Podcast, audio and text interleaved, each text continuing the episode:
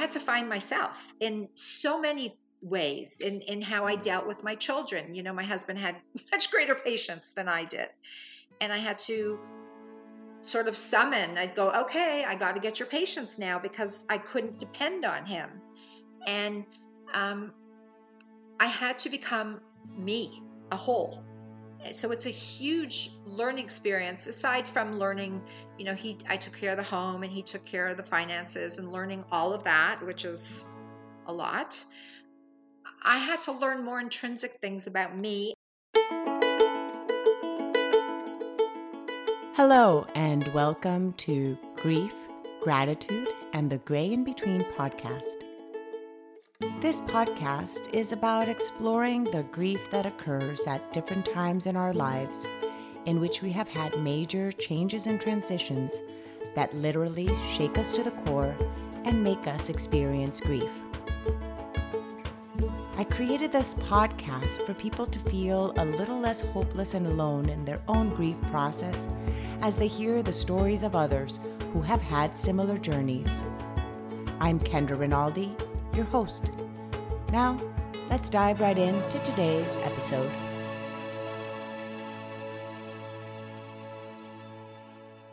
I'm here today with Susan Kendall. Kendall, welcome to the podcast. I'm so glad you reached out and I'm excited for our conversation today.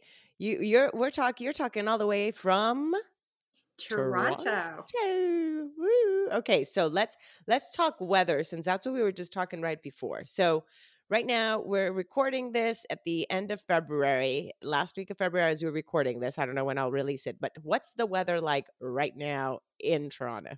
well, shockingly, we actually consider it beautiful out because it's above zero and there's snow and the snow is packing snow now because we Canadians have all different textures of snow. So I was just outside a few hours ago making building a snowman with my with two of my grandchildren. Oh, that's fun. So it's so interesting because that's when when it snowed here last week here in Dallas. Um, this was as we're recording this is just a week after all the blackouts and everything we had in Dallas. And so Susan and I were just talking a little bit before that. But my dad's like, "Is it wet snow or dry snow?" My dad was I'm like, ah, "I don't know, Dad." Although I did live in Boston before, I should know that concept of wet or dry. So wet you means should. I can pack it. Yeah, wet exactly. means I can pack it, and dry. Okay. And it now was dry here for so long, it was like sand. So okay. now we're so excited because at least we can play with it. What else, yeah. you know? That's the thing. I think uh, that one of the things with people that live in those, you know, environments, you already have activities that you're used to. You have the equipment, you have sleds. I don't even have sleds. I'm like, yeah. I couldn't even, and we don't really have many hills either, so it's not like yeah. I could just go and find a place. But, um, but anyhow, but I have I, to confess, it, I yes. don't skate. no, but do you ski? Uh, not anymore. No, no. Do your grandkids ski? Your um, grandkids? Um, they're learning. My kids ski like crazy. They're they're fanatics, and I love tobogganing. Oh, okay. And snowshoeing. Okay, so you do like some other activities in the snow. That's wonderful. Okay, love. so you're from Toronto. Mm-hmm. You're from there. Okay, so now share a little bit then about your life. Uh, it's going to be, and it's going to be, we're going to be talking about several different topics that primarily right now. We'll start, how about we start with your husband's passing and then we'll kind of jump to the other situations. Um, being that one of the things you do is supporting other widows. So let's talk there. Tell us, uh, first of all, how did you meet? And a little bit mm-hmm. about the, the your family dynamics, your children, your grandkids, mm-hmm. and and that, please. Thank you. Um, well, we met when I was 14 in grade nine, and he was 15. Oh, you're and kids, um, sweethearts. Yeah, and he actually, we met actually with the Texas connection. His, um, he said that his best friend liked me, and I ended up dating his best friend for a while, and now his best friend lives in Texas. So I have a Texas connection. Um, but we started dating com- only, you know, just um, the two of us, complete um, when I was 16 and we never stopped from that day on. We got married young, 21, had three children, and um, he was never blessed to meet the grandchildren, but now there's six of those. and um, he, you know he was my best friend he was the other half of me because truly i spent most of my life with him Yes, no, it was a lot. Is, is Audi wanting to come in? And yeah, if the listeners here, this is her fur baby who he's wanting he's wanting to come in the house, out the house, in the house, out the house. so if you hear him barking in the background, it's because our fur babies uh demand attention. right? and we bless them we do. And they bless our lives too. Okay, so then yeah, you basically grew up together. You you grew to who you were mm-hmm. yeah, as individuals as as people um together. So how what were the circumstances around his uh death? And then and then we'll jump again. Okay. Well, um he literally died of a heart attack in our home I found him. There was no, he had uh, flu symptoms. A couple of days later, we were at a, earlier, sorry, we were at a wedding, and he just had flu symptoms. And we actually had him checked out by a few doctors because, of course, it was a big, large Jewish wedding, and there were a lot of doctors there. And um, they all thought everything was fine. So it was a huge, huge shock for me. Um, it was not expected. His parents, thank God, are both alive, and um, you know we've already had lost another member of his family, so it through a car accident, not not from health reasons. Mm-hmm. So we understood death, but not this. This was not, like not especially because at this point yeah, at this point too, I'm wondering. I I can now I know when I hear my echo. I think it's when I'm when you're talking and then I talk, then I hear my echo. I hope it records well. Well, we'll see. Um, Do you want me to um, get the earphones? Yeah, maybe let's. Yeah, maybe maybe get those. One second, I'll run. Sounds good. I hate those things when they happen. It yes and yes oh sorry wait oh, sorry. oh no I'm hearing more echo now. I'm thinking. Let me see. I'm hearing more echo now. I actually. Let me. S- Can you hear me? Yeah, but it's not Can coming through here. Hold on. Hello? No, you could don't hear me on your hearing Okay, no, take them off. Take them off because I'm hearing more echo actually. Oh. Okay. Sorry. It's okay. It's okay. It's okay. Don't worry about it. No, don't worry about it. No, those. Hmm. Okay, so let's go back to. Um, hold on, I'm hearing head.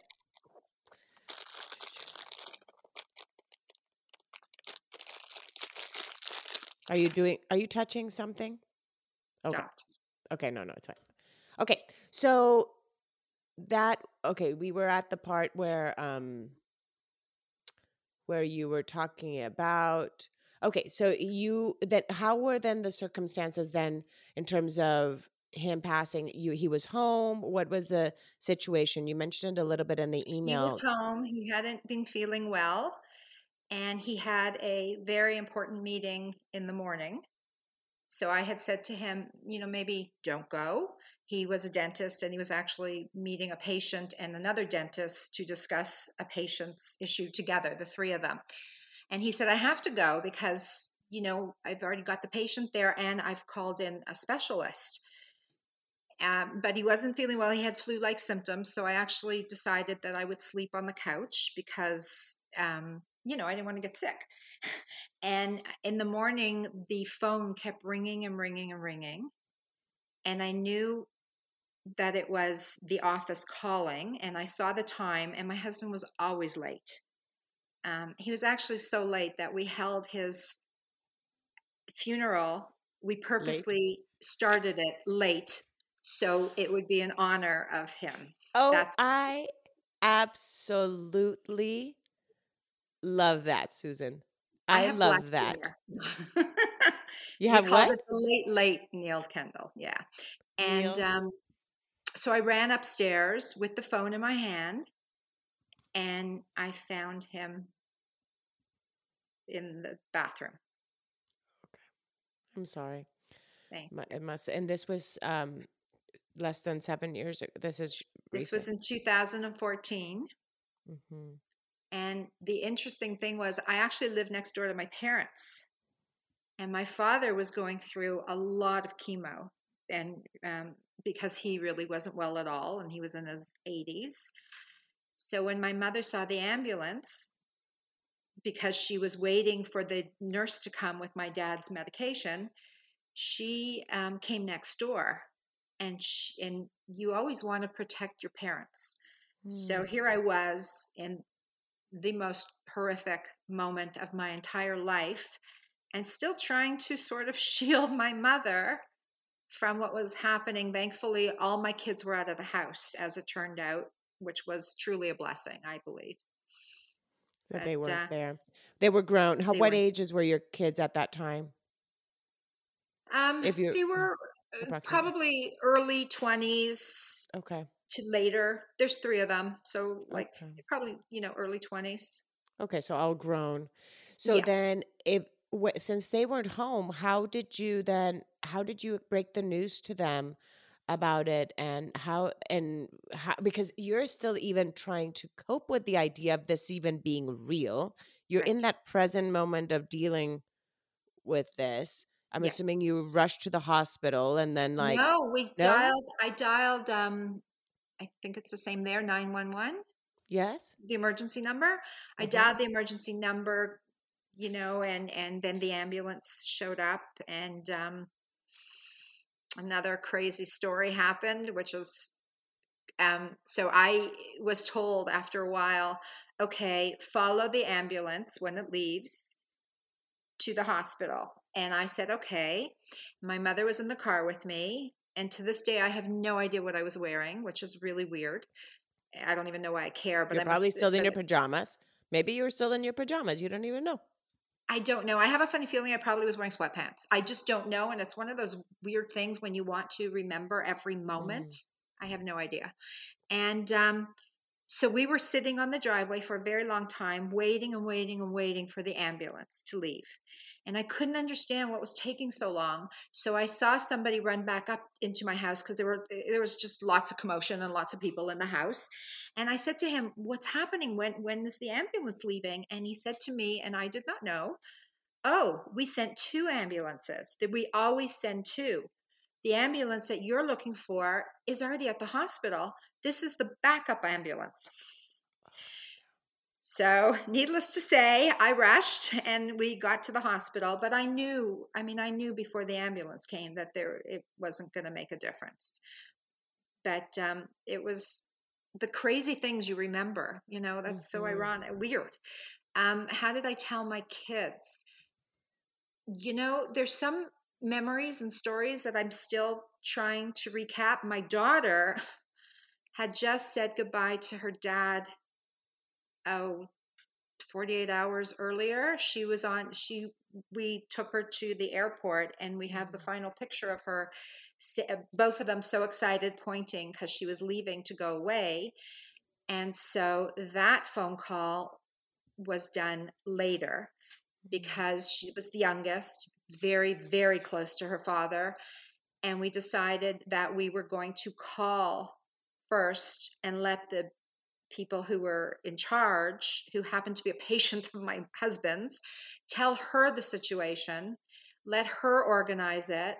And my son and this woman, this wonderful woman, who's now my friend, um, planned everything, had the airplane you know chose how she was going to get home how she was going to get to the airport it was a huge deal. And then when we were all together myself and my other children we then called her and told her the news.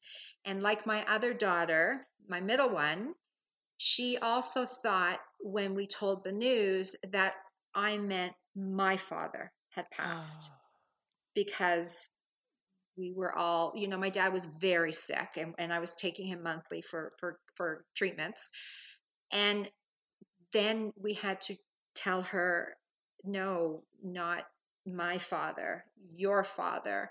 And I couldn't get the, I remember sitting with my kids, that I remember so clearly, and I could not get the words out. I could not say them. And my, I think my son, it was one of my kids said it out loud. And just hearing those words out loud, there's nothing worse. And she broke down and had to fly pretty much on her own for hours and hours. Was she out of the country? Was she, she out was of the country? Israel. Oh. She was oh. actually in Israel, just starting a trip. So she had just traveled for, you know, a day to get to where they needed to go from planes and buses and everything. And she was there and she had to fly home. And we all went together. My girlfriend drove us to the airport to get her because mm-hmm. that flight home for her or for anyone, I, I, just, I don't even know how she did it. Honestly, I don't know how she did that.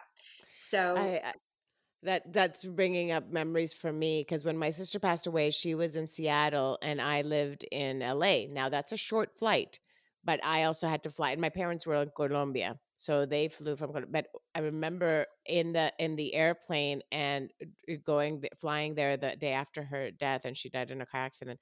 And um, thinking i'm like i wonder if people around me are thinking i'm crying because i've just left somebody that i you know like i it was so weird how i was feeling like even self-conscious about how i was emotional in this in this you know airplane and not knowing whether people around you know they wouldn't know what i was crying. I, I, can just imagine your the amount of time your daughter in that airplane.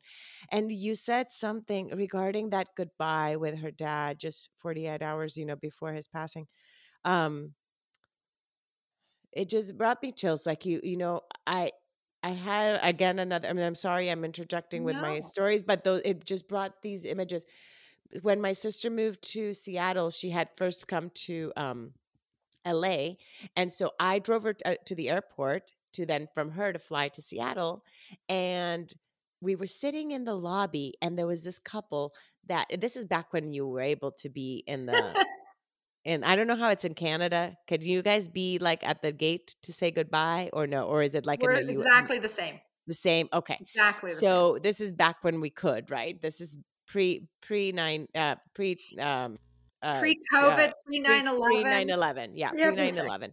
So, um, so this couple, the guy kept coming back up, and they'd hug again and say goodbye, and then he'd leave, and then come back, and we're like sitting there, we're like, man, they're like saying goodbye as if they're never going to see each other again. And little did we know that was the last time we were going to see each other.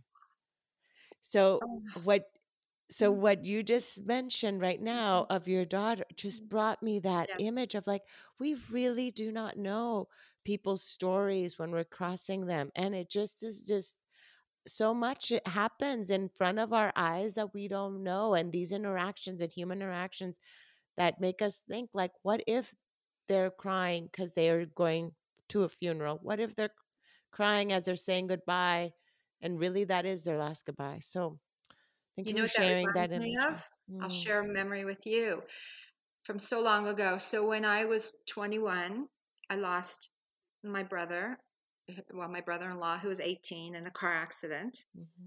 And to this day, I remember the phone call and it was he died because of the weather. The weather was We were horrible. the same age. So I was 21 when my sister died, and she was 18. So same as your brother-in-law. Also car accident. Okay. So the weather was horrible. Horrible. That's what happened. It was a rain, a horrible, horrible, horrible rainstorm, and it was. He was about an hour away, but it was the same weather where we were. So I said we were running. We had to. We we had no money. We didn't have a parking garage, so we were running to where we kept our car in the lot and i said to my husband we can't drive in this weather. We we can't. You like look what happened. We can't drive as well. So we ended up taking the subway and on the subway my husband was just he lost it. He was crying. It was just all pouring out of him. And i will never forget a wonderful kind person a man was sitting in the subway and he saw these two young kids and the guy crying, which I guess isn't typical. And he reached out to me and he and I remember him saying, "Is there anything I can do?" And I remember just going, "No, nobody can do anything." I just, you know, you remember certain things; they just don't leave you. Yeah, and that is so beautiful just the fact that it's a stranger and seeing somebody and sometimes we just pretend like we're not seeing instead mm-hmm. because we're so uncomfortable and actually that goes into part of this conversation that we'll have too because i know when you reached out you wanted to be able to talk more about the subject of death and how we really don't talk about it enough and i think that that's one of the things is that because we're so uncomfortable we do not know how to react around other people that are in pain right. and um, the fact that this gentleman reached out to at least even just say what can i do that is that sometimes that's all you need you know even beautiful. if he couldn't do something that's beautiful so you let's uh back again you mentioned before you had gone to a jewish wedding are you jewish background I so am. would did did you have to wait because uh, i believe ceremony wise in terms of a funeral you have to bury soon correct after yes. the passing so yes. how did you have to delay that based on your daughter coming from israel Yes, a little bit? I Did think things have to kind of shift a little bit? we delayed. A, I think a day. I think we did. I mean, she was back the next day. The next evening, it's she was quick. back, and I. That's right because she was unpacking, and as she was unpacking, we were figuring out what she was going to wear to her father's funeral. It was surreal. Yeah, all those. Yeah, you had just packed for her trip to Israel. Did she end, end up going back, or did she just stay home after that? She ended up it was very very hard for her to go back because the the the memory of standing i mean she still considers her day losing her father to be the day they stood at the airport together Mhm. and um but i really really wanted her to go back because i wanted her to travel and and and it was such a phenomenal Experience. opportunity that she Mhm. was being offered so i think 2 years later she went back and it was it was good. Oh, good. Okay. So she was able to live that experience. Okay. So now let's go again into the funeral because what you said, this is important. The fact of being able to bring in some of the qualities of the person that's passed into the uh, the um, feelings in the funeral itself. So the fact that you first off ha- had it be an hour later to honor that he was always not an late. hour, just a few minutes, but it was oh a few minutes oh. purposely. it was I just a was. few. I wouldn't do that. There were thousands of people, but um, I definitely stopped it. I definitely did it, and I wasn't. I don't know how many of them knew, but we all knew. Love it. So, Mhm. what other ways did you honor his personality in his funeral? What other ways did you do that? we are put into a separate room before the funeral starts, and my husband was a giant Coke Zero fanatic. So I made sure that I had a Coke Zero with me. Just it was just like he was with me. And interestingly, it's funny, I don't remember if it was the night before. It, it was. It was the night before the funeral. A whole bunch of people had gathered in my home, including my children and, you know, some family, friends. I don't remember who, but my husband was known for liking this specific pink wine. Beringer's rosé. I don't know. And mm-hmm. everyone knew and used to make fun of him because, you know, guys don't typically guys in Canada don't typically like it. Yeah. I mean it's a summer wine, but he liked it year round. And there was one in my fridge. There's always there was always an open bottle in my fridge. So we all went around in a circle and each you know I poured for everybody and we kept a little bit and that was for my daughter who wasn't with us just to honor him. I think she still may have the empty bottle. Mm. Yeah. So yeah, little things like that. It's so They make a important, I think. difference. Yeah, it's so important because it one is honoring the person. It is also keeping you guys feeling more connected to Neil, right, in that process Mhm. as well.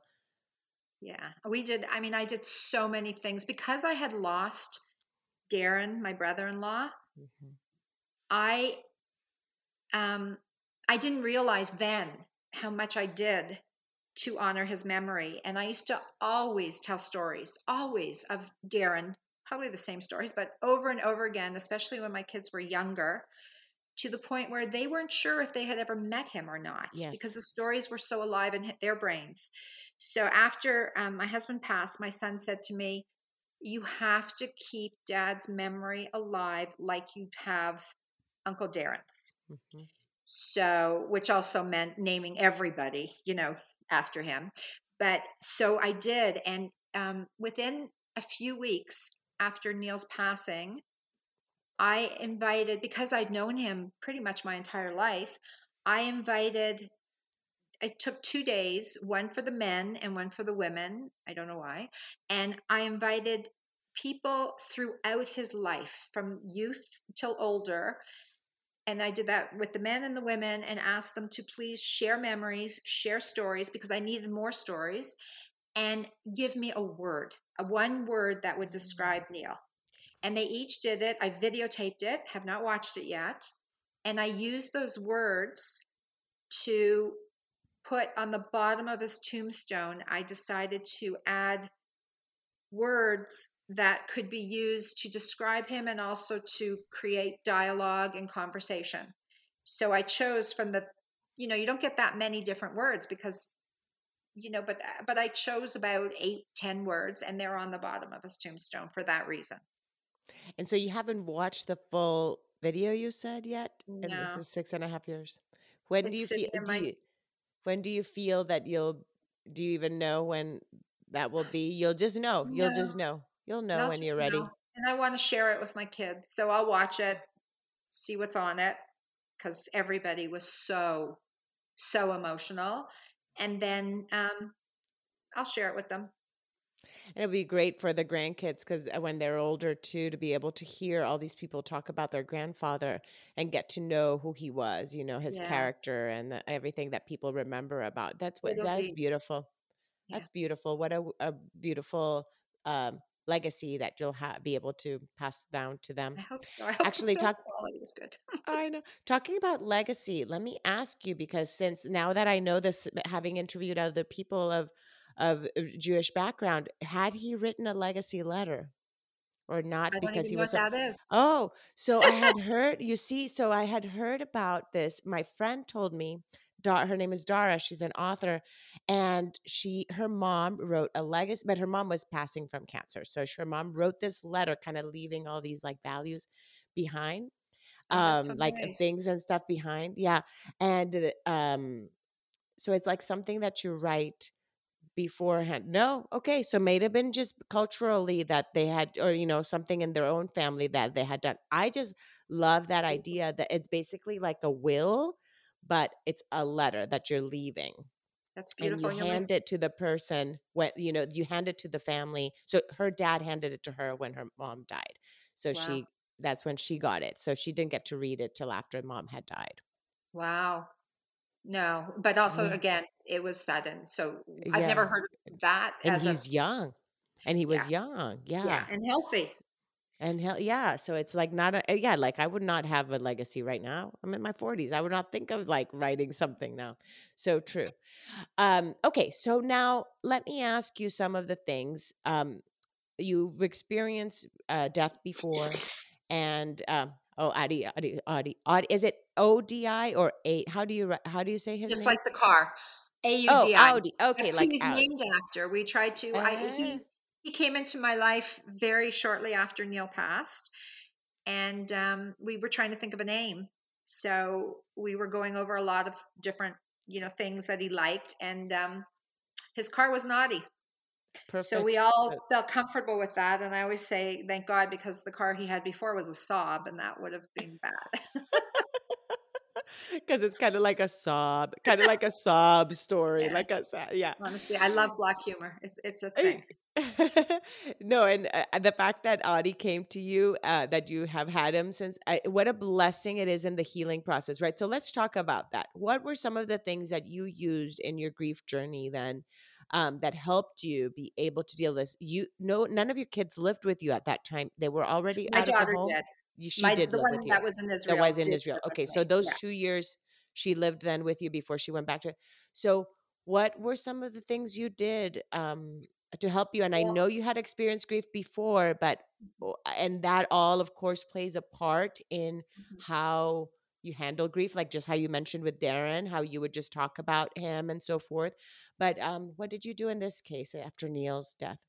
Well, first of all, um, I tend to follow the the traditional practices, which I think really help me. And um, the fact that they can't be followed now during COVID, I think, is just adds heartbreak to the heartbreak because it gives you it gives you suggestions and almost like a map of how to behave. So I um I had the Shiva, which is seven days in the home. Mm-hmm. And then really you're not supposed to I stayed home another for to continue. So it was a full month. Um not it wasn't gathering place of everybody, but a lot of friends would come by and, and just be with me. Um, my kids actually lived with me. I think they all moved back in for a few weeks, and their dogs. It was it was craziness actually, which was great. I loved it. We're, and um, um, and then following that for the continuation until 11 months are over, you actually go and pray. You're supposed to go twice a day. I went once a day, but whatever. And, and it just gives you, it's almost like yoga and meditation. It just gives you a place. I didn't pray, I just sat, but it gives you a place to go. It gives you a reason to get up in the morning and move. Mm-hmm. So that became a huge part of my life. Um, the dog was got me out of the house. It got us laughing. It got us into the world. Like there is nothing that was better for me than this furry rag dog and my daughter. I don't think we smiled until he came into our life. He was, and we had another dog. We we I actually gave that dog away and got this one. Oh, and how is that dog? Who who got that crazy. dog? He was oh. he was he couldn't be with other dogs. And my daughter, whose brother is her dog is this, mm-hmm. this one's daughter brother said, You love our dog. Our dog gives you entertainment and joy, and you can go out and you can be with people. This dog, you got to sit in the house. He, he couldn't be with other dogs. He was like one of those crazy rescue dogs. So um, he was great joy. And um, I really kept, I mean, I was so busy. It, it's mm-hmm. when it's when it's sudden loss, as you know, there's so much to do. I had to clo- finish my had to close up my husband's office, and that was nine months every day going into the office to oh wow close it up and and deal with it. I had to, I mean, there was so, so much to do. It, it kept me so busy. It was good for me because I need to keep busy. But actually, a few months in, so we passed in May, and over Christmas time, I said to my daughter, I'm giving you a gift. I'm going to send you to Mexico to your very best friend so you can be with her and I can be in my home. And I spent those two weeks, I told everybody don't call, don't visit. I need to take time for me. And it was just And this is how many how long after? June, July, August, oh, uh, over half a year later. I had been so busy and so overwhelmed. I needed, and I was still taking care of my dad. So I needed just to quiet and focus. And it was it's really important that you do that. I think that what you're pointing out is so important, Susan, because a lot of times people don't realize really the busyness that there is around right death and all the business part of it like you said you had to clear his office you had to do this you still that you really don't get the full sitting in with your grief type of mm-hmm. feeling. I mean, you had the blessing of having the rituals and traditions that you have in your Jewish faith to kind of have that a little bit, but at the same time, you were with a lot of people in your home following. You had not really been with there were so many people. In your grief. beautiful out. We were outside. There were so many people at my house that actually my porch in the back of my house broke oh from oh the wake. Goodness. Yeah. So definitely that's so important because you knew you needed that. And to actually tell the people around you, like you said, you bought your daughter then a ticket to go to Mexico with a friend. Like you knew you needed that and you created that space for yourself. And that's important, mm-hmm. I think, for the listeners to know. Mm-hmm. So mm-hmm. thank you for sharing all those tools. And of course, of course, Audi, uh, my Evie is after my mom passed away. That's when I got Evie. So Evie came to our life by act. Uh, the pickup day on her for her from her breeder was on my mom's birthday. Mm. We didn't select that date. Mm. It was the first birthday without my mom. It was two months after her passing, and that was her pick. So our gotcha day for her is my mom's birthday. It's and don't so, you find? I find with him, and also my brother. I lost my brother, and he had a cat. And my sister in law and I always discuss the fact my dog just looks up for no reason into the sky often. And her cat, who used to sleep on the bed with her and my brother, started sleeping in her son's room and also just looking up. And she phoned me and she said, What do you think that means? I said, I think it means my brother's in the room. And she said, Oh, I'm so glad you think that because I thought I was insane. so she she felt she felt like a sense of like, okay, okay, I'm not crazy. Somebody else that understands me. I know, like mm-hmm. those those little things that happen. Um, you know, we find connection to things. And I think all that matters is what it means to you, right? 100%. And if it, it, brings you comfort in those connections, like it, it brings me comfort in the connection Huge. that that was her, you know, the fact that you had him and you named him after, you know, the car that he liked, you know, things like that is just wonderful. Now, you mentioned then you're, you're, okay, so let's go over some of these other deaths that happened and then let's talk about what you're doing then now. So your dad had been going through chemo uh, for how long prior to your husband dying? Um, well, he had uh, heart disease and then he got cancer. I, I know I was so, so busy dealing with my dad that whenever my husband talked about our wedding anniversary was coming up and he was so excited because we were going away and i would be like just leave me alone i need to deal with my dad mm. you deal with the vacation i'll see you then that didn't happen but um, I guess it was a couple of years, but it was not. It was, you know, it gets worse and worse. It was so, time consuming. As you said, you were taking him to his appointments and so forth. Mm-hmm. So he he did pass away then from cancer. He well, no? actually from heart disease, but but it was from the weight of the cancer just eating uh, away at his body. his body. But that wasn't mm. until um I don't know, maybe two years later. Okay. That he passed so then, away. So then what are the other experiences you've had then in your life and since and how do you feel that all these emotions have shaped who you are now? Well, after my father passed away, um, about six months later, my brother unexpectedly, completely unexpectedly, also passed away.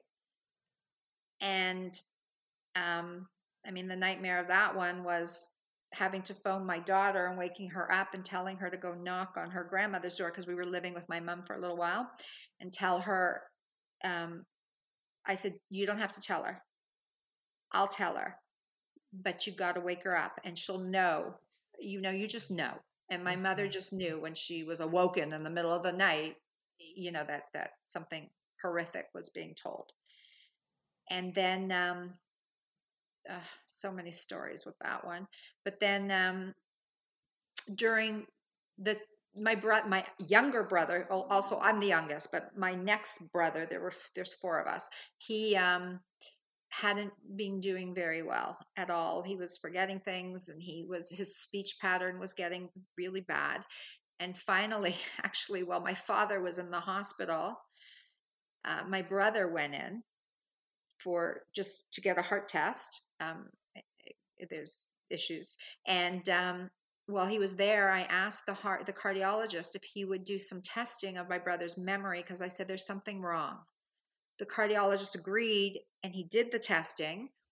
And he said, Oh, yeah, there's definitely something wrong. His score is horrible. And that put us on a journey. While my father was upstairs and my brother was in emerge, that put us on a journey that ended up with my brother passing away a year, uh, will be two years in September, so a year and a half ago, of early onset Alzheimer's. So different relationships, different kinds of diseases, certainly.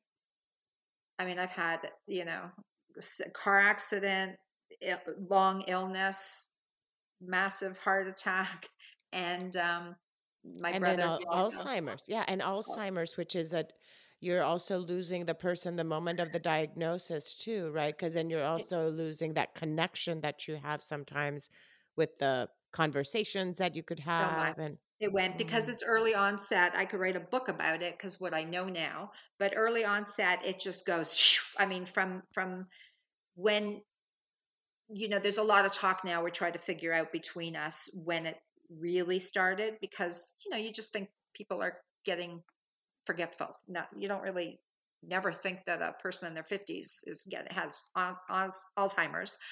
But from the time he was diagnosed to death was probably about three years. The three busiest years of my life because I had to take over all his financing, including all the ones from years past that he gave me a giant box of one day and said, I haven't opened any of my mail. Here you go, take it. And oh, it was wow. heartbreaking.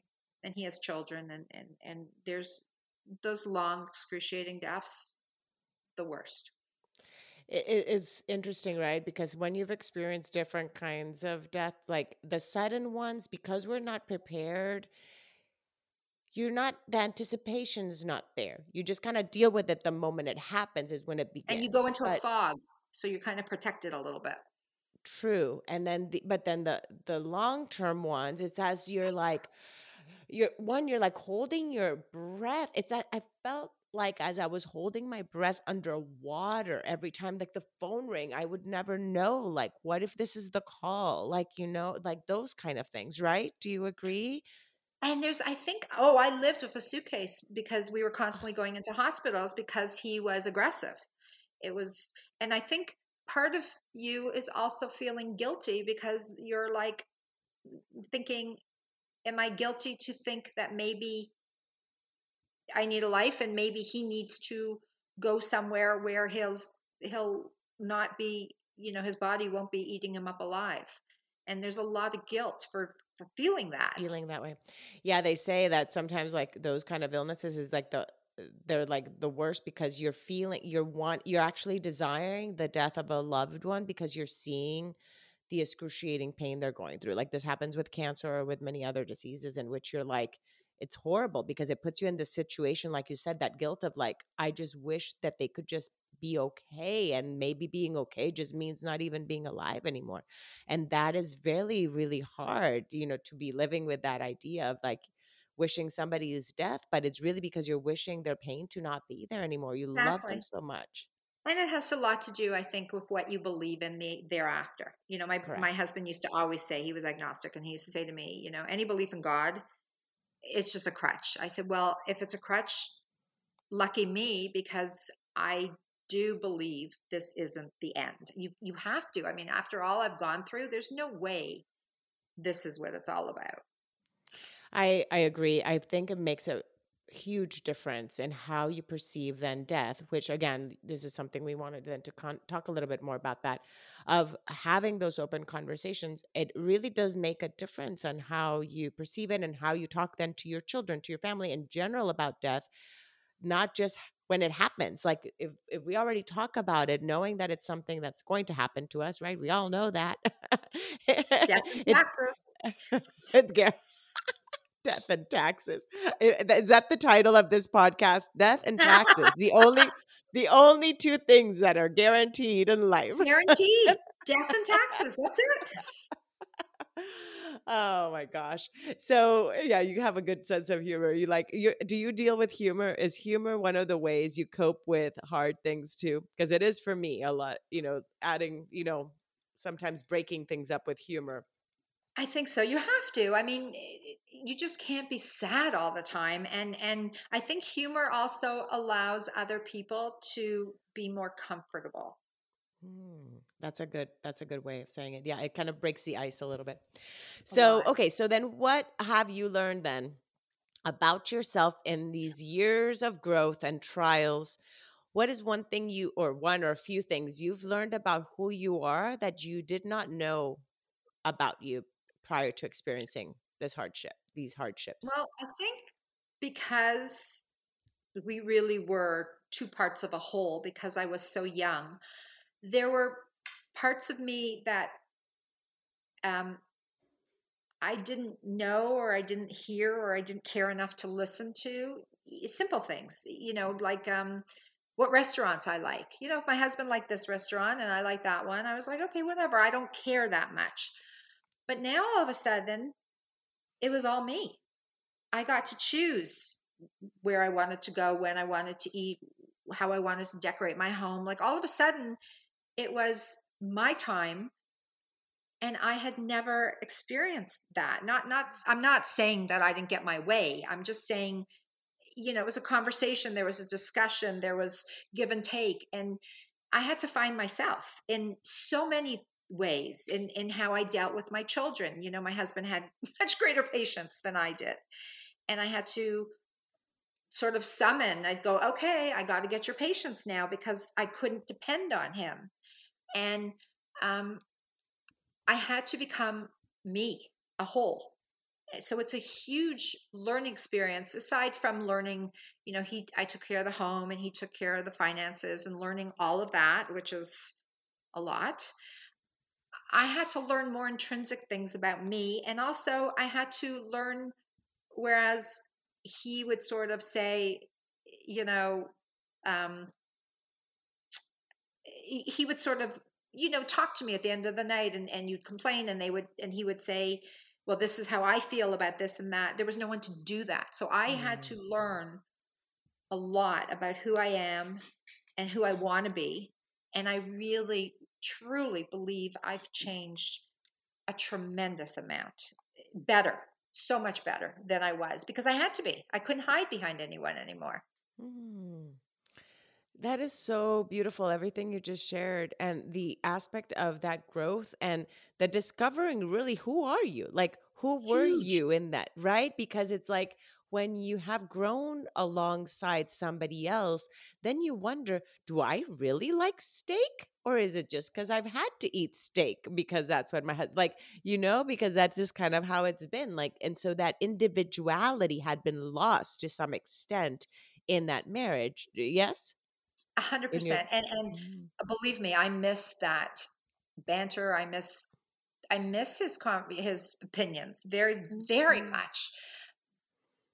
But I'm very proud of what I do now on my own. I mean, I curse him when you know I had to climb at three o'clock in the morning. It's on my video actually. I have it on my Instagram. I think it was three o'clock in the morning, and the the alarm was beeping and I had to go get a, a ladder and climb up and, and change it. I was cursing, cursing him. But, Why did you go, Neil? Look at me at 3 a.m. going up yeah, here. Thanks. Thanks, buddy. but I'm also proud of what I've been able to accomplish, not only things like that, but even um, with relationships, it's given me strength to know better who I am, who I want in my life, who I don't. You know, COVID is is um, has um, enforced that even more. You know, those people who are there for you, and and and those that just forgot that we exist when you're home alone. Mm. You know, I, I I just keep adding. I never thought in my fifties that I would be learning so much. I, I'm amazed. And my niece, who I'm very close with, always says to me, it's also because you're open and you want to learn. It's true, but I also was forced to learn. You know, it's a combination. Yes. You were put in a situation in which you just you had no other choice.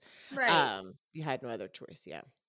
And even my um I mean, I'd never seen a dead body in my life. Well, now I've seen three, and three of the rocks of my life, the people that I love I'll never love people like that again. And I talk so differently about death than I did. And I and I took a coaching program so I could learn to talk to help other people. There's so many wonderful coaches out there. I, I don't need to be another one. That's not where I see my my value in life.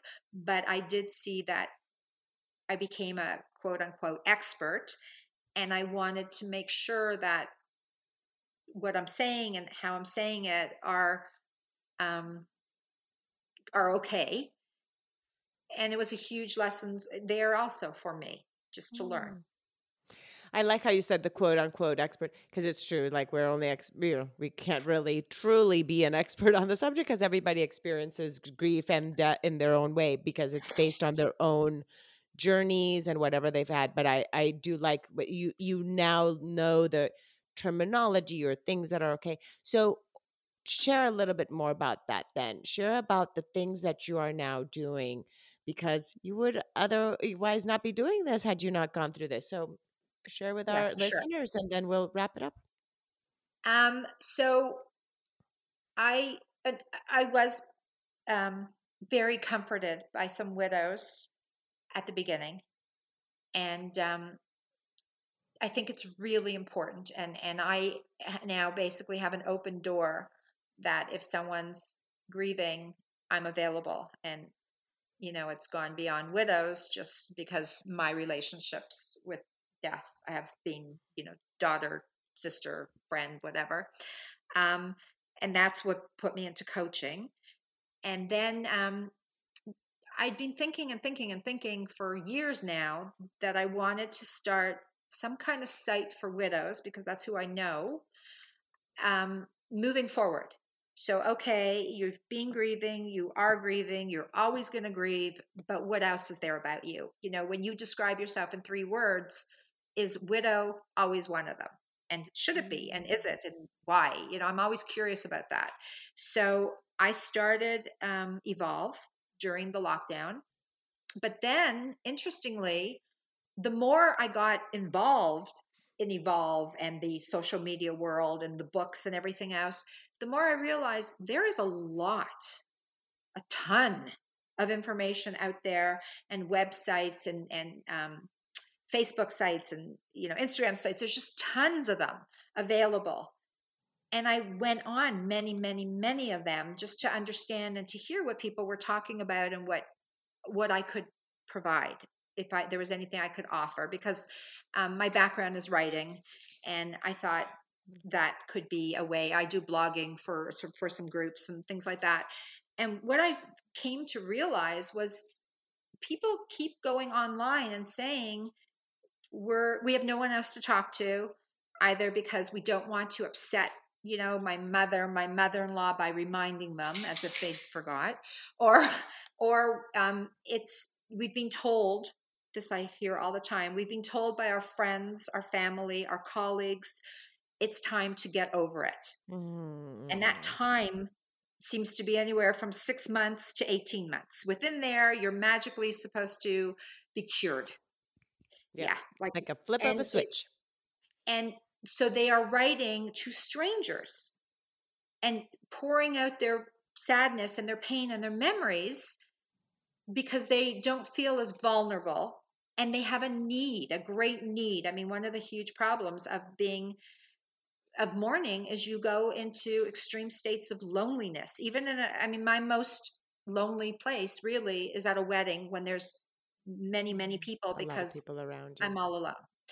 And um, so I start. I been thinking a lot about it and I've been doing some writing and and and what I think would really and truly make a difference and boy do I need help doing it but is if we can change there's so many taboos that thankfully we've changed in the world we've changed you know thankfully sexual preference especially in Canada but thankfully now happening in the US mm-hmm is not such a big deal. You know, we've had gay mm-hmm. marriage here. I, I don't, you know, for a decade. I, I probably at least, if not more.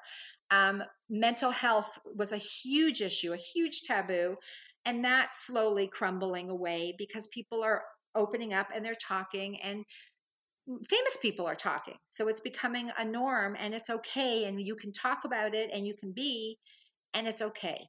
So I think that death which is really, as we said, one of the only things we all are going to share. We're, we're not all thankfully going to have cancer or mental health issues or whatever, but the the the average is you'll experience five or six deaths of someone you love in your lifetime. So mm-hmm. I thought, well, we need to shatter this taboo. It needs to be spoken. So all these people who are, it's for both. It's for the people who are grieving. They need to be comfortable speaking and sharing and not being told, you know, you need to see a therapist because you just had a memory that you wanted to share. And it's also for the people who are are wanting to comfort someone who's grieving and they don't know how. So they say nothing and they run away or they say the wrong thing, not intentionally trying to be cruel, but boy, do people say the wrong thing. And even people who have experienced death seem to oh. be afraid to talk to somebody else. It's really fascinating. Yeah, we can and we can still put our I still put my foot in my mouth even though I've experienced it. I can still end up saying the wrong thing because maybe it was just not the right thing I could have said to that particular person because it came from maybe my perspective. So you never really know sometimes even what to say that is correct. But yes, I love this. So how are you then doing this of shattering this? What is then this uh, one is this here. We're talking about it here. Mm-hmm is it starting to show up then uh, do you talk about more about death than in your instagram share share to the listeners where they can uh, read more because you're a blogger well, too so I blog for Hope for Women, and I and I put the blogs on my website, which is called Evolve Beyond Grief. And um, I, you know, I've been in some newspapers and um, been on some media, but often when I now when I go onto these sites and I see people say, you know, I'm so sad or I would love to speak out or I can't for whatever reason, I now say to them, why? Why can't you speak out? Why? What can we do? We need to talk. We need to make a difference. We need to speak mm-hmm. out. We need to, we need Brene Brown to come and say, okay, everybody in the world, you know, let's change this. And mm-hmm. then like vulnerability. Happen. Yeah, like just like how exactly. she did with vulnerability, right? Yes. She did that. I'm like, please, Brene. And um, but it needs um, we need to be talking to people who aren't grieving, and it needs to be spoken in a way that they don't freak out and shut down. So I think it really needs to start with children at school. It should be in the educational system. There should be a day every year or a week where death is the subject, just like we have beautiful. I, I, do you have Black History Month there? Yes. Okay, so we have Black History Month and we have Mental Health Week. We have all kinds of things. Mm-hmm. And I've looked into this. There isn't, there is in the UK, they're way ahead of us. They even have a minister who who is in charge of like social isolation or something. But we don't really have a day that that funnels down into educating our children.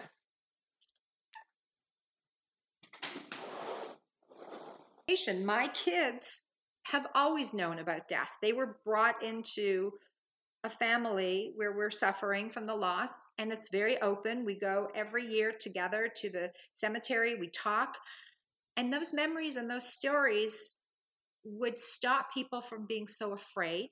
And it also may make you live a fuller life if death is a reality instead of some hidden secret, you know, brushed under the rug.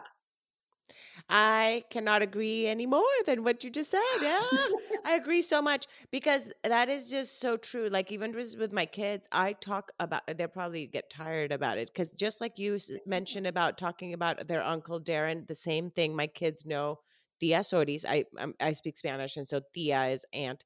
So Tia Soris, you know, na na na, Tia Soris, and I share memories. There's pictures of her. They've grown up knowing about death. And then also, I had a miscarriage. My first pregnancy was a miscarriage, and so when they were a little bit older, um, I also shared with them that mom had Beautiful. been pregnant. Uh, my first pregnancy, and that they actually had a baby sibling, you know, as Angel um, and the stuffed animal that my son sleeps with. That's how it happened was because that stuffed animal my husband brought home to me when um, because we were expecting he brought some flowers and he brought this big stuffed cow and uh, this is before the miscarriage and that was going to be for the baby and so when the baby died then we still had this stuffed cow and so when i got pregnant with our son I used that cow. I slept with it between, you know how because it was big.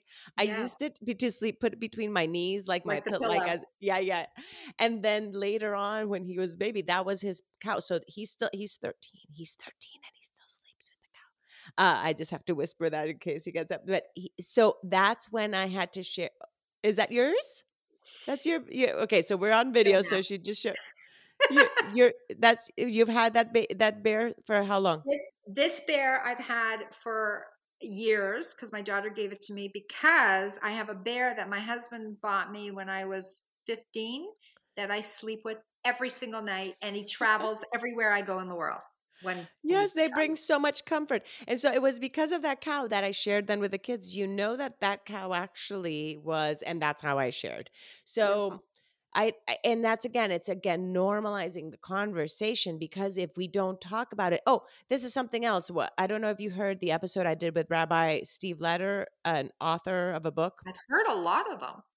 Okay, so th- you can listen to this one's called. Um, oh, now I forgot what the name of the of the interview was, but re, is that uh, Rabbi Steve uh, Le- Leder? Sorry, um, and he was talking about that one of the biggest things we do as parents that is a mistake is when we uh, uh, basically make like bring a new goldfish home when the new one dies and just replace it in the gold you know for example things I like never that right? never we miss that. those opportunities of being able to talk to our kids about death and not just about death it goes back to even just the fact of um talking about when things just have not gone their way like of just you Losing a know like ex- losing yeah when they've lost a friend friendship. it's part of life yes all these experiences of Oh, grief of loss and how they're part of life we're always trying to fix it. There's nothing to fix it's a life right. this it's not fixable. It is just something we live with and we learn to live with these pieces that are missing in our life. And it's okay. It's still beautiful. Right. There's growth. There's it's it's meant to be. I mean, it's part of our lives. It's meant to be.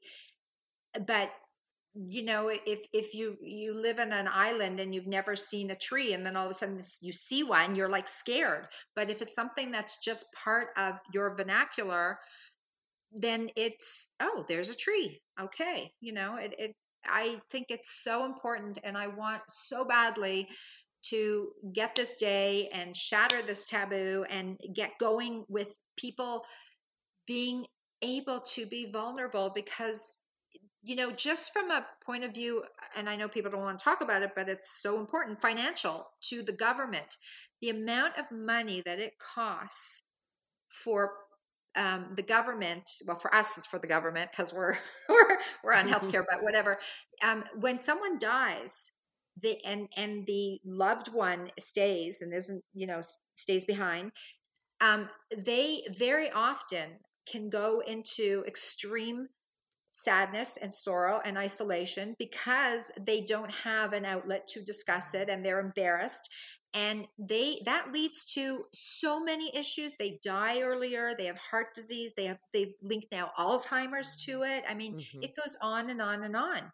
So if if we can stop this you know we can keep our hospitals open free for other things. It's just it doesn't make sense to me. Well, well, it has a ripple effect in other areas too, because then if you don't have, like, for example, when somebody dies in your family, if you don't feel comfortable, if people, let's say in your office, like you even saying that people are, you know, uh, opening face Instagram accounts just to be able to talk about their loved one because they have nobody around them that understands, or they're the people around them are tired of hearing about their loved ones, so they're sharing it on Instagram, for example. or they Like, think that they're being helpful by saying okay it's time for you to stop. They actually believe that yeah, that is the right thing to tell their you know i've looked up um, mental health and grieving and in canada it even says in our famous um, canadian whatever institute for mental health it says you know if a person is grieving after a year you got to start wondering if maybe it's a more serious kind of grieving and they need mental health support no they need to be able to talk Exactly. Well, put me in a hospital because it's been 24 years since my sister died.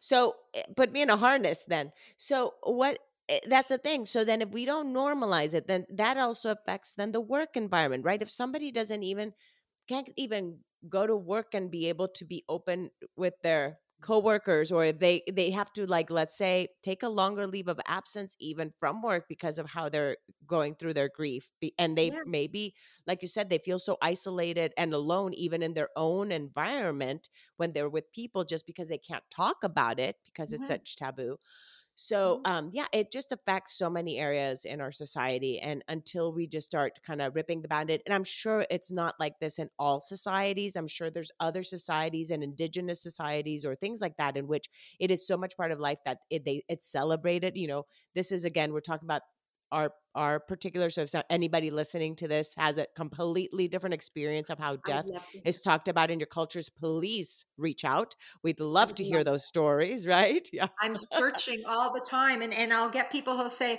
oh it hasn't been like that for me. Yeah well you know come back to me after a year and tell me how it isn't like that for you. Right. and then if you experience multiple deaths like i have um you know i feel like i've used up the the quota of reaching out. I really do. Honestly, it's it's it's oh, and I think they also are afraid of me because I'm like this black widow. Oh my goodness. The fact that you've reached your quota, that is just you're like, wait, it's already like who can I call that I haven't called already for when this person died, this person died? Who can I talk to that I have not already? Oh wow, Susan. Like that's like so unreal, right? Yeah, that is unreal that we have to think that way. It's been such a pleasure talking to you. So share your website again. So it's beyond, uh, evolvebeyondgrief.com. Mm-hmm. Evolvebeyondgrief.com, correct? And I'll put mm-hmm. it in the show notes. Yes. Any other things you want to say before we close out? You know what I would really love, and I think I can use, is if people would share their stories of when they have been told, not using their names. I'm not, you know, just a quote. You know, I was told by my colleague or by my sister or whatever to get on with it because I want to gather those and and start some kind of petition to start this day that I'm dreaming about. Perfect. And the way to do that would be on your website. It would be the contact page where they can email you. Sure, or yours. Or, or mine, and I pass them down to you. Perfect. Either one, send them to us. Let us know what were some of the things you've ever been told about grief, like move on, get over it, those kind of things. And in what environments were you told these things? Was it at work? Was it at school? Was it at this? And we can start gathering some of this information and seeing what can be done. Yes? It's going to take a village. Awesome. Uh, well, thank you once again. Thank you again so much for choosing to listen today. I hope that you can take away a few nuggets from today's episode that can bring you comfort in your times of grief. If so, it would mean so much to me if you would rate and comment on this episode. And if you feel inspired in some way to share it with someone who may need to hear this, please do so. Also, if you or someone you know has a story of grief and gratitude that should be shared so that others can be inspired as well, please reach out to me. And thanks once again for tuning in to Grief, Gratitude, and the Gray in Between podcast. Have a beautiful day.